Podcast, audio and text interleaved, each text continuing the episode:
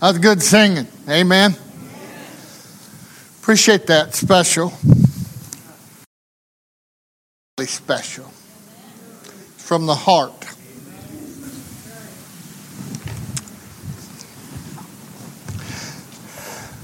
How many of you know who William Booth is? William Booth started the Salvation Army. Stories told that he had to go and appear before his board. You know, he's Methodist.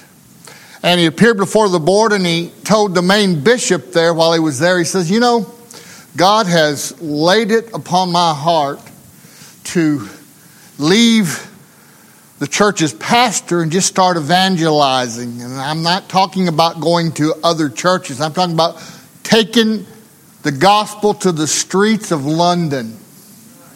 And of course, the bishop said, Nope, I forbid it. You're too well educated, they're, they're a waste of time. But his wife just happened to be up there in the balcony because women weren't allowed on the first floor with the men, and she bent over and she called his attention to her and said, Honey, you don't do what man tells you to do, you do what God tells you to do. I am behind you, I support you. Let's serve God together. And she came down, he grabbed her by the arm and out the door. They went, and the rest is history. Lots of folks have been won to Christ. Now, listen to me. I don't go along with all of Methodist doctrine, but they are right with one thing, and that's Jesus and Jesus only saves. Amen. You say, well, why did you tell us this story this morning? Well, because the main focus is getting people to Christ. Now, we'll get into our text in just a second, but we sometimes have things backwards. You see, we believe that we are carrying out the Great Commission when we build a church and we teach the Word and we preach the Word. And by the way, we're to do those things. But that is not the Great Commission. The Great Commission is when you and I, as followers of Christ, born again, blood bought, saved children of God, when we go out those doors into the world and share Christ with a lost and dying world. That's the Great Commission. Amen. It is. I know we build our churches and we have this funny idea well, we build it, they'll come. Remember that show, Field of Dreams? Well, we have that same attitude. If we build it, they'll come and we sit in our pews and we wait for men and women and boys and girls to come through those doors. And thank God, there's a few that do. But, beloved, the lost are outside those doors. And we're to take the gospel to them. I want to give you a wonderful example. You say, well, what soul winner are you going to brag on this morning? Who's a great soul winner? I'm going to go to the source himself. Jesus Christ was the greatest soul winner there has ever been. Amen. So turn to Mark chapter 2. And I'll try not to keep you too long. I said I'd try. I won't keep you long. Stand up, shut up, and speak up, right? And sit down. Yeah. Four S's. Mark chapter 2, beginning in verse 13. Mark chapter 2, verse 13. And he went forth again by the seaside and all the multitude resorted unto him, and he taught them. And as he passed by, he saw Levi the son of Alphaeus sitting at the receipt of customs, and said unto him, Follow me. And he arose and followed him. And it came to pass that as Jesus sat at meat in his house, many publicans and sinners sat also together with Jesus and his disciples, for there were many, and they followed him. And when the scribes and the Pharisees saw him eat with publicans and sinners, they said unto his disciples, How is it that he eateth and drinketh with publicans and sinners? And when Jesus heard it, he said unto them, They that are whole have no need of the physician, but they that are sick.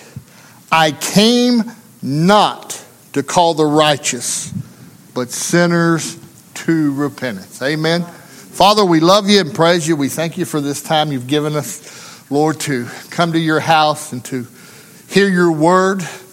And Father, as we bow before you in your sanctuary, Lord, just speak to our hearts. Lord, if there's issues in our lives that need to be taken care of this morning, may your spirit convict and may we submit to those areas in our lives where we're weak and we're not where we're supposed to be.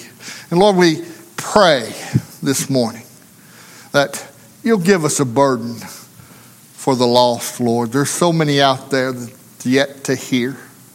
So, Father, help us to be bold and help us to follow your example in this passage. Give me the words to say. May I preach with boldness and authority those truths. And again, Lord, if there be one here, let them come before it's too late. You know the prayer requests. Pray, Father, that uh, your will be done with each one as you see fit. And Lord, again, we'll be most grateful to praise you this morning for who you are. Forgive us of our sins, for it's in Christ's name we pray. Amen. Please be seated. Morning, I want to speak to you about setting with sinners.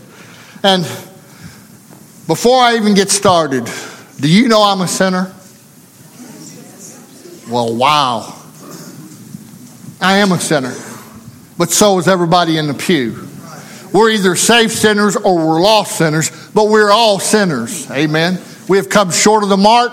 Our sin has separated us from God, and because of that separation, we are indeed in need of a Savior a redeemer. And do you know God sent his son into the world to do that very thing for you and me?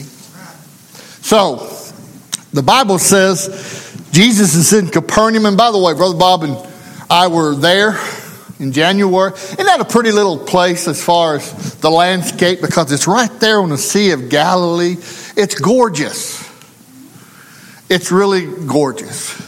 And I can see that being a hub, if you will, for our Savior.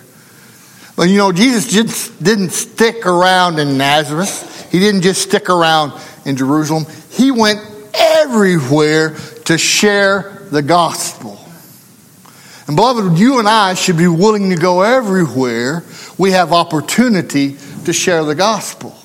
Now, this is what the Bible says. And he went forth by the seaside and all the multitude resorted unto him, and he taught them. And understand that he was about sharing the gospel. And he came to Capernaum. And of course, this was the hometown of Peter and Andrew. And notice the people came from all over. Why? Because they had heard about this man that could speak as no other man. They had heard about this man who could perform miracles, who could feed multitudes, who could raise the dead, who could heal the sick.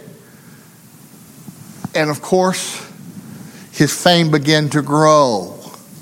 And the Lord, again, did a lot of ministry in Capernaum.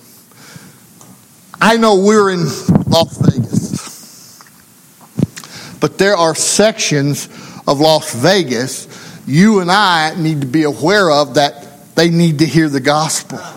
If we just stay right here in this little corner of Vegas, even though there's a great work to do, don't get me wrong, But if we just stay right here, then there's going to be men and women and boys and girls that aren't going to be able to come to Christ because they won't be able to hear the gospel. So we have to share the gospel anytime we have opportunity and everywhere God allows us to go. Amen? So, notice what it says in the next verse. It says, And he passed by and he saw Levi, the son of Alphaeus, sitting at the receipt of custom.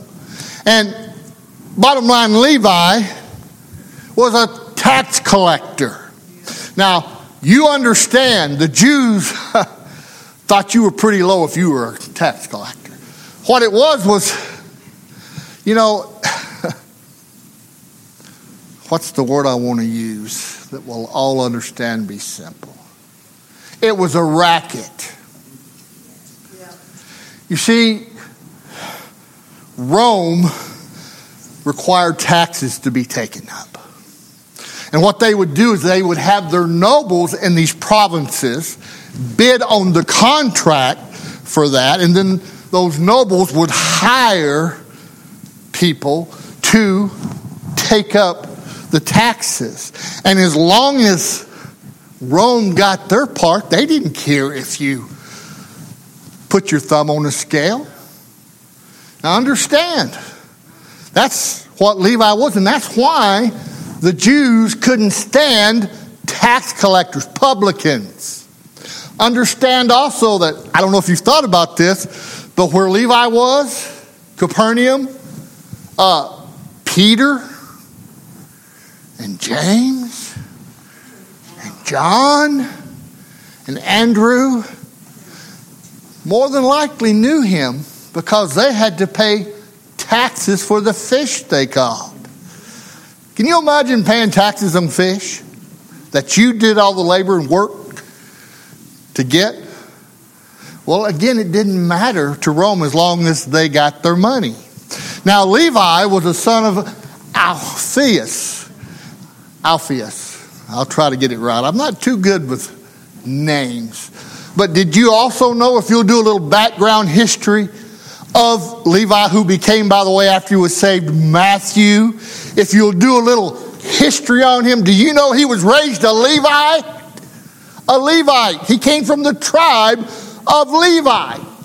Levi. You know what was expected? They were the priestly tribe.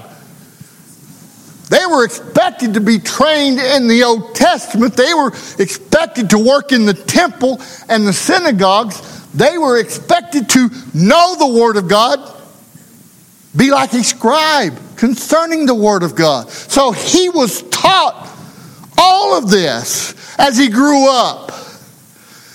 But hey, I can make more money if I'm a tax collector.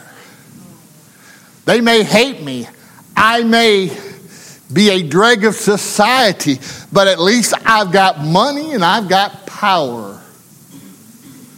He's not the first one raised in a godly home that went worldly. Amen? It's all about power all about money. And he did. How many? I've heard stories. You know, the hardest kids to raise in the world are preachers' kids and deacons' kids. Because I'm here to tell you, you can raise them, teach them the ways of God, you teach them the nurture and admonition of the Lord, and when they get on their own, Sometimes they go crazy. Amen? They go crazy. They run off over here and do this, they run off over there and do that. And again, even though we as parents have tried to push them and direct them to follow God, it's still up to the individual, isn't it? And I'm sure the parents weren't too pleased with Levi and his occupation. I guarantee you the Jews weren't pleased. They despised him. He was considered vilest and a traitor. They considered him to be the worst of the worst because he worked for Rome. Now, here is this publican, and look at what it says. And as he passed by, who was passing by? Jesus. Friend, don't let Jesus ever pass you by. As he passed by, he saw Levi, the son of Alphaeus, sitting at the receipt of custom, and he said unto him two words Follow me. Simple enough.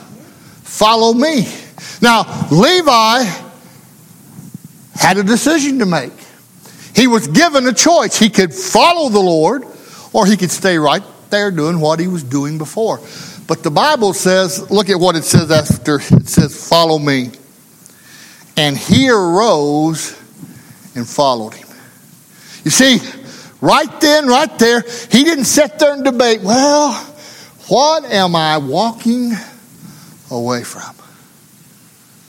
I have to think about this. I don't know if I should or if I shouldn't. I don't know what to do. No, the Bible says immediately he followed him. He left that old life to follow Christ. Understand, we all, as children of God, had to make the choice and the decision to either follow him or not. All of us that are sitting here this morning, I pray you made that decision and you are following him. You give your heart to him, you serve him. But there's still those out there that tend to have a problem with just stepping out and going after the Lord. Levi didn't have that problem. And the reason I believe he didn't have that problem, he had heard about the fame of Christ, he had heard about all that Christ had done, and he saw something.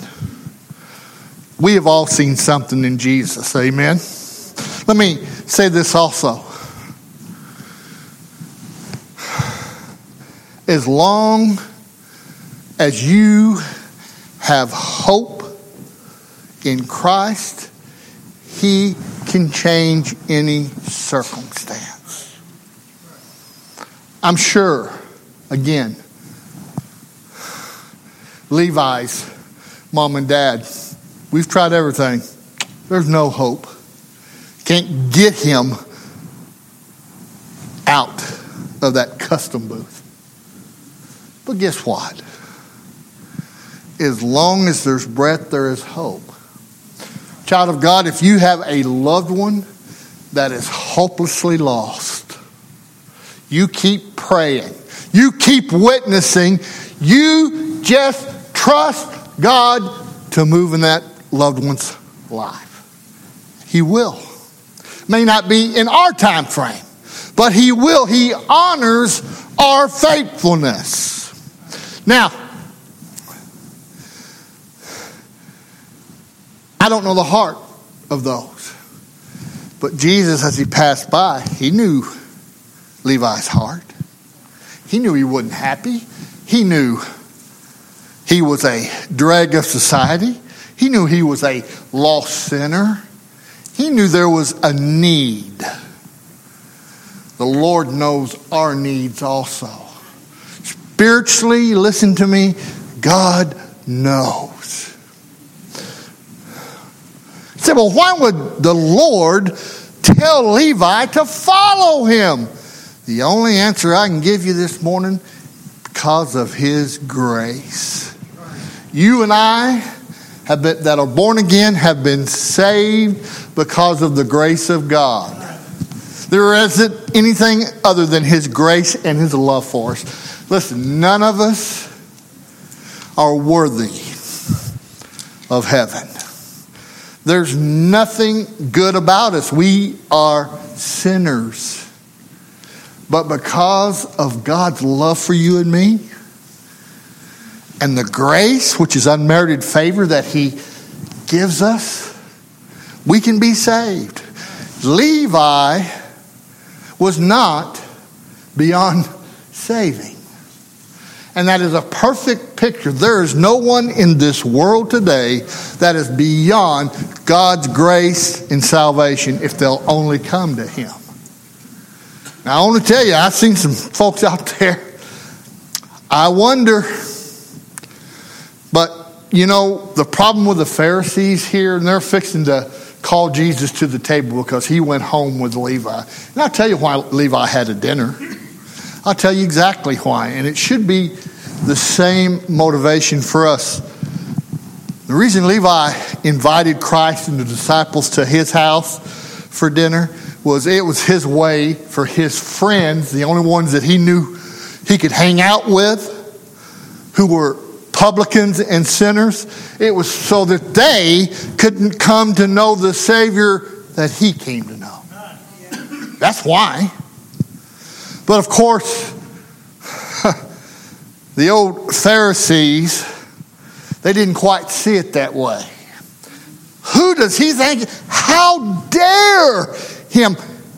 He is sitting there with publicans and sinners. How dare him? He says he's the Son of God. He claims to be God. And look at who he's hanging out with. But before we point our fingers at them, sometimes we're just as bad. We have the same attitude. We look down our noses.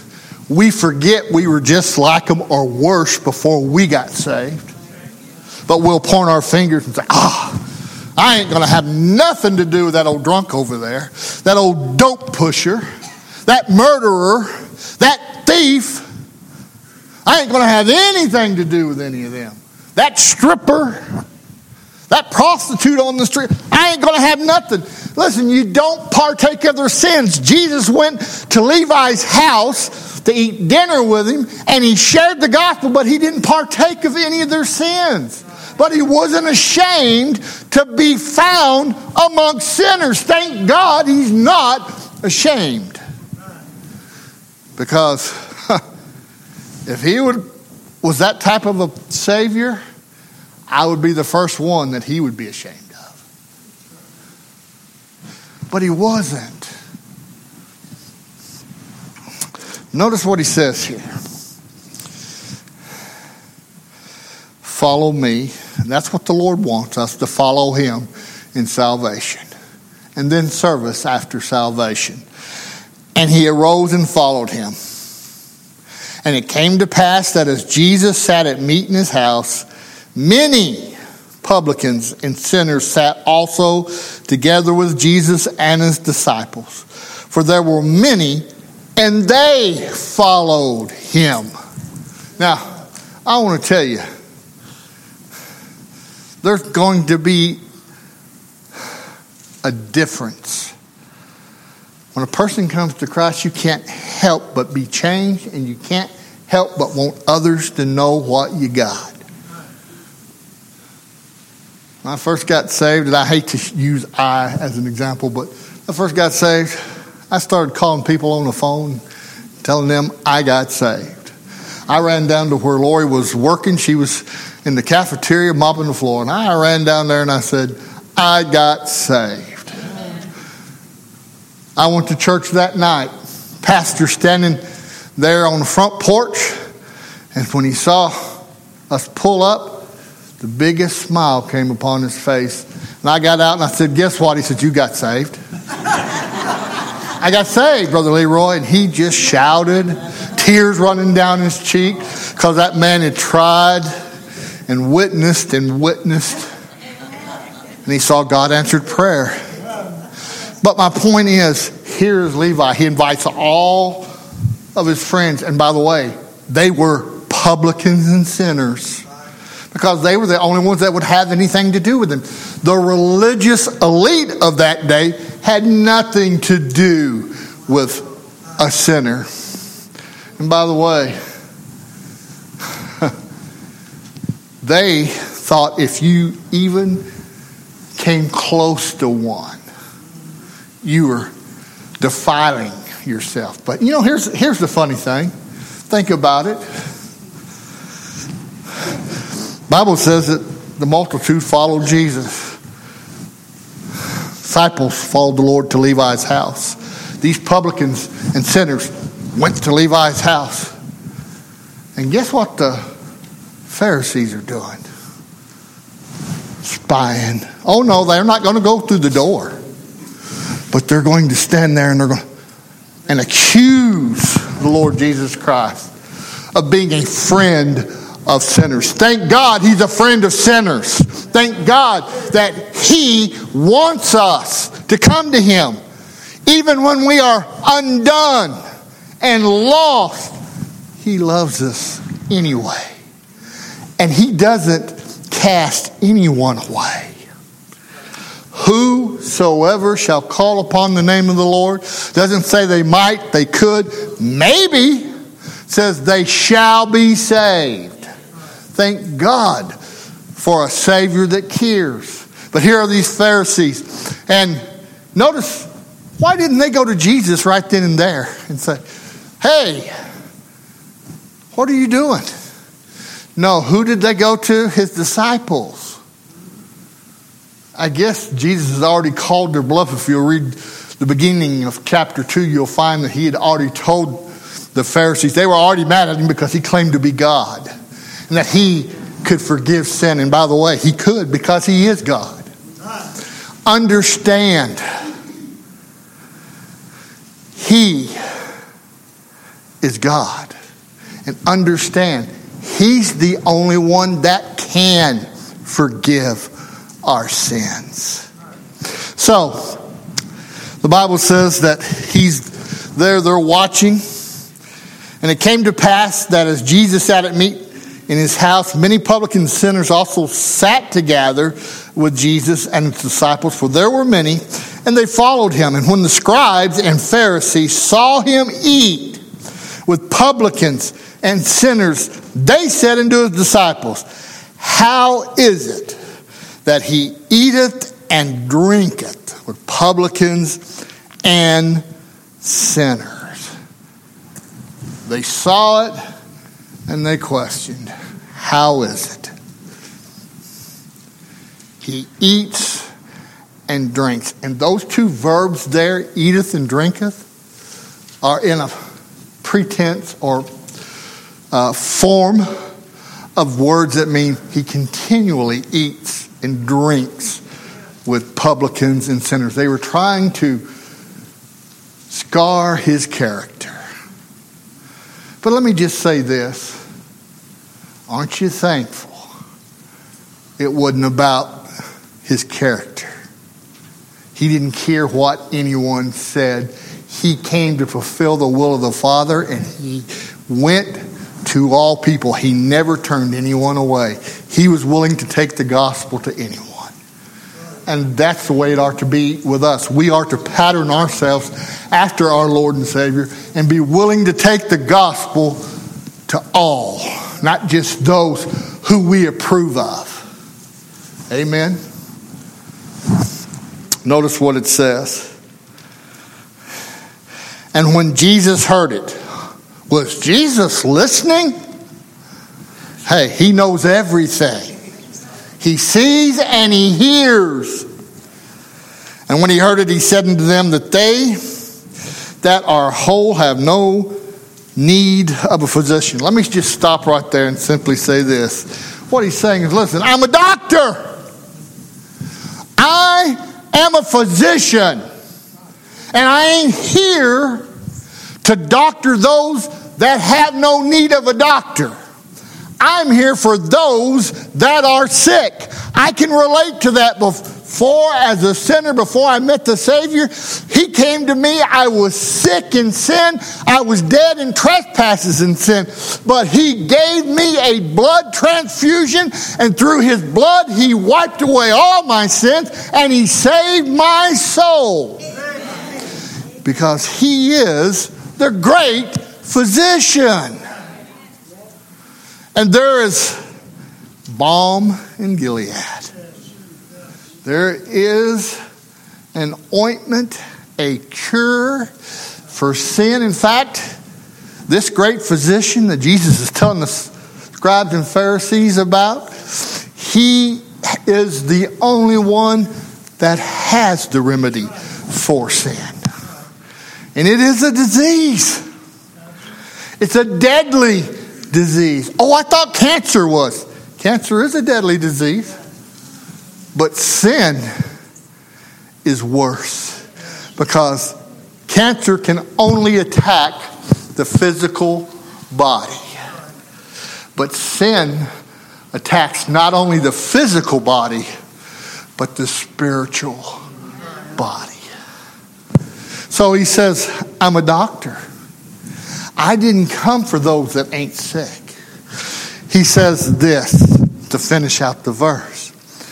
They that are whole have no need of the physician, but they that are sick. I came not to call the righteous, but sinners to repentance. You see, and I hope you get this. Doesn't matter how righteous you are and the good works you do, good family you come from. The only thing that's going to matter is do you have a personal relationship with Jesus Christ the Savior. That's it. If you don't hear anything else, hear that. You must be born again. Understand this morning. Jesus made salvation easy for all of us. You see, if you believe in Christ finish work on the cross, you admit you're a sinner, you confess your sins, not to the preacher, but to the Lord. Lord, be merciful to me, a sinner, and by faith or complete trust, call upon his name, you will be saved. That's how simple it is. But understand something. You'll not get saved till you recognize you're lost. I tried talking to a woman one time, leader to the Lord. She's a great woman. She's nice, moral. She was a good woman. But she couldn't come to the mindset that she was a sinner. No, I'm good. I wasn't raised to be bad.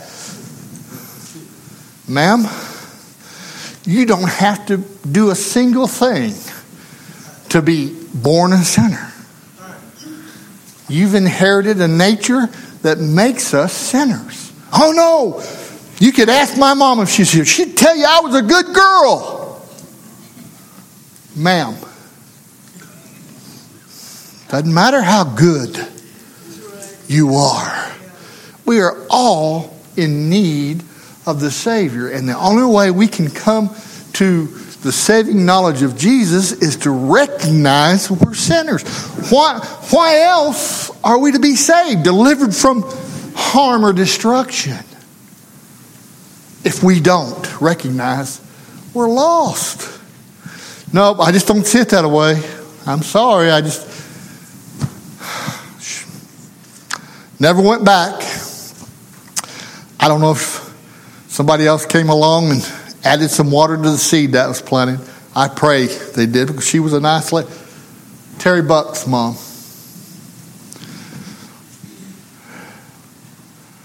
I never trusted Jesus with me there because she couldn't recognize she was lost and in need. Jesus said, I didn't come for those that are whole. I came for the sick those in need of repentance. That's why I came. Again, there's sinners out there that need to hear the gospel. And we need to share the gospel with them. You can't just sit and, well, the Lord's going to save them. And I've had some people say this preachers, well, if the Lord's going to save them, He'll bring them in. Nope. Nope. I don't. Can he save them? Yeah. But I'm going to tell you, why didn't Jesus just stay in one place if that was the case? He went everywhere, declaring the kingdom of God was at hand. I encourage you this morning. Call on the Lord and ask Him. talking about you who are saved. Ask Him to put people in your path that needs the Lord. Pray that prayer, and if you mean it, believe me, He means that there'll be somebody come your way. If you're here this morning and you're not saved,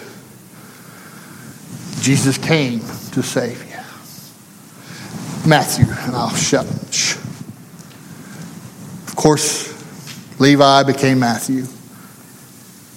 Levi wrote the book of Matthew, one of the Gospels. He left all, never went back to his old ways. He left all and he served the Lord faithfully from that day on. He served him and he died for him as a martyr for Christ. So you might ask, is it just a feeling? Is it really real? I assure you it is. Listen, if it was just based on a story or fable, if it was just based on a feeling, I don't think any of those apostles would have been willing to suffer the persecution that they suffered throughout their ministries and to literally give their lives for a lie. It is real. You say, but I'm wicked. Join the club. We're all wicked. I'm a sinner. Join the club. We're all sinners. I'm evil. We're all evil. Apart from the blood and the grace of God, we're all headed to hell. But if you called on the Lord, or if you will call on the Lord, He can save you right here and right now. And it doesn't matter your background. I'm so thankful. Man, if the Lord would have said, you know what, he's from Arkansas, he can't come to heaven. That would be sad, but that would be, and that would be a tragedy. But no, my background didn't matter to him that I come from Arkansas. Didn't matter that I come from the country. Didn't matter to him that I get tongue tied sometimes. It doesn't matter to him. What matters is that I came and I followed him. He told Matthew, Levi, follow me. And he followed him dropped what he was doing and followed him, and he never went back. How about you, child of God? Are you following him? Or are you kind of torn, tugged back and forth? There's following the Lord, and you want to do that, but there's also the pull of what you used to have in the world.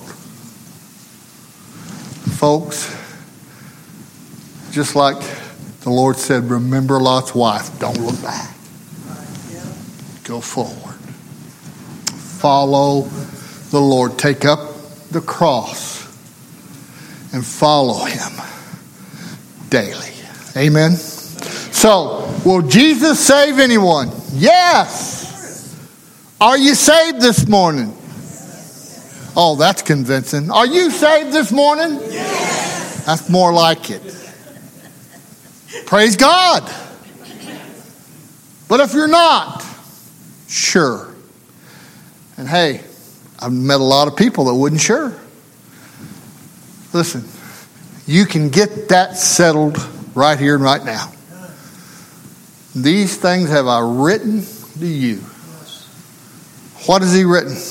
That you may know you have eternal life. I'm thankful I know.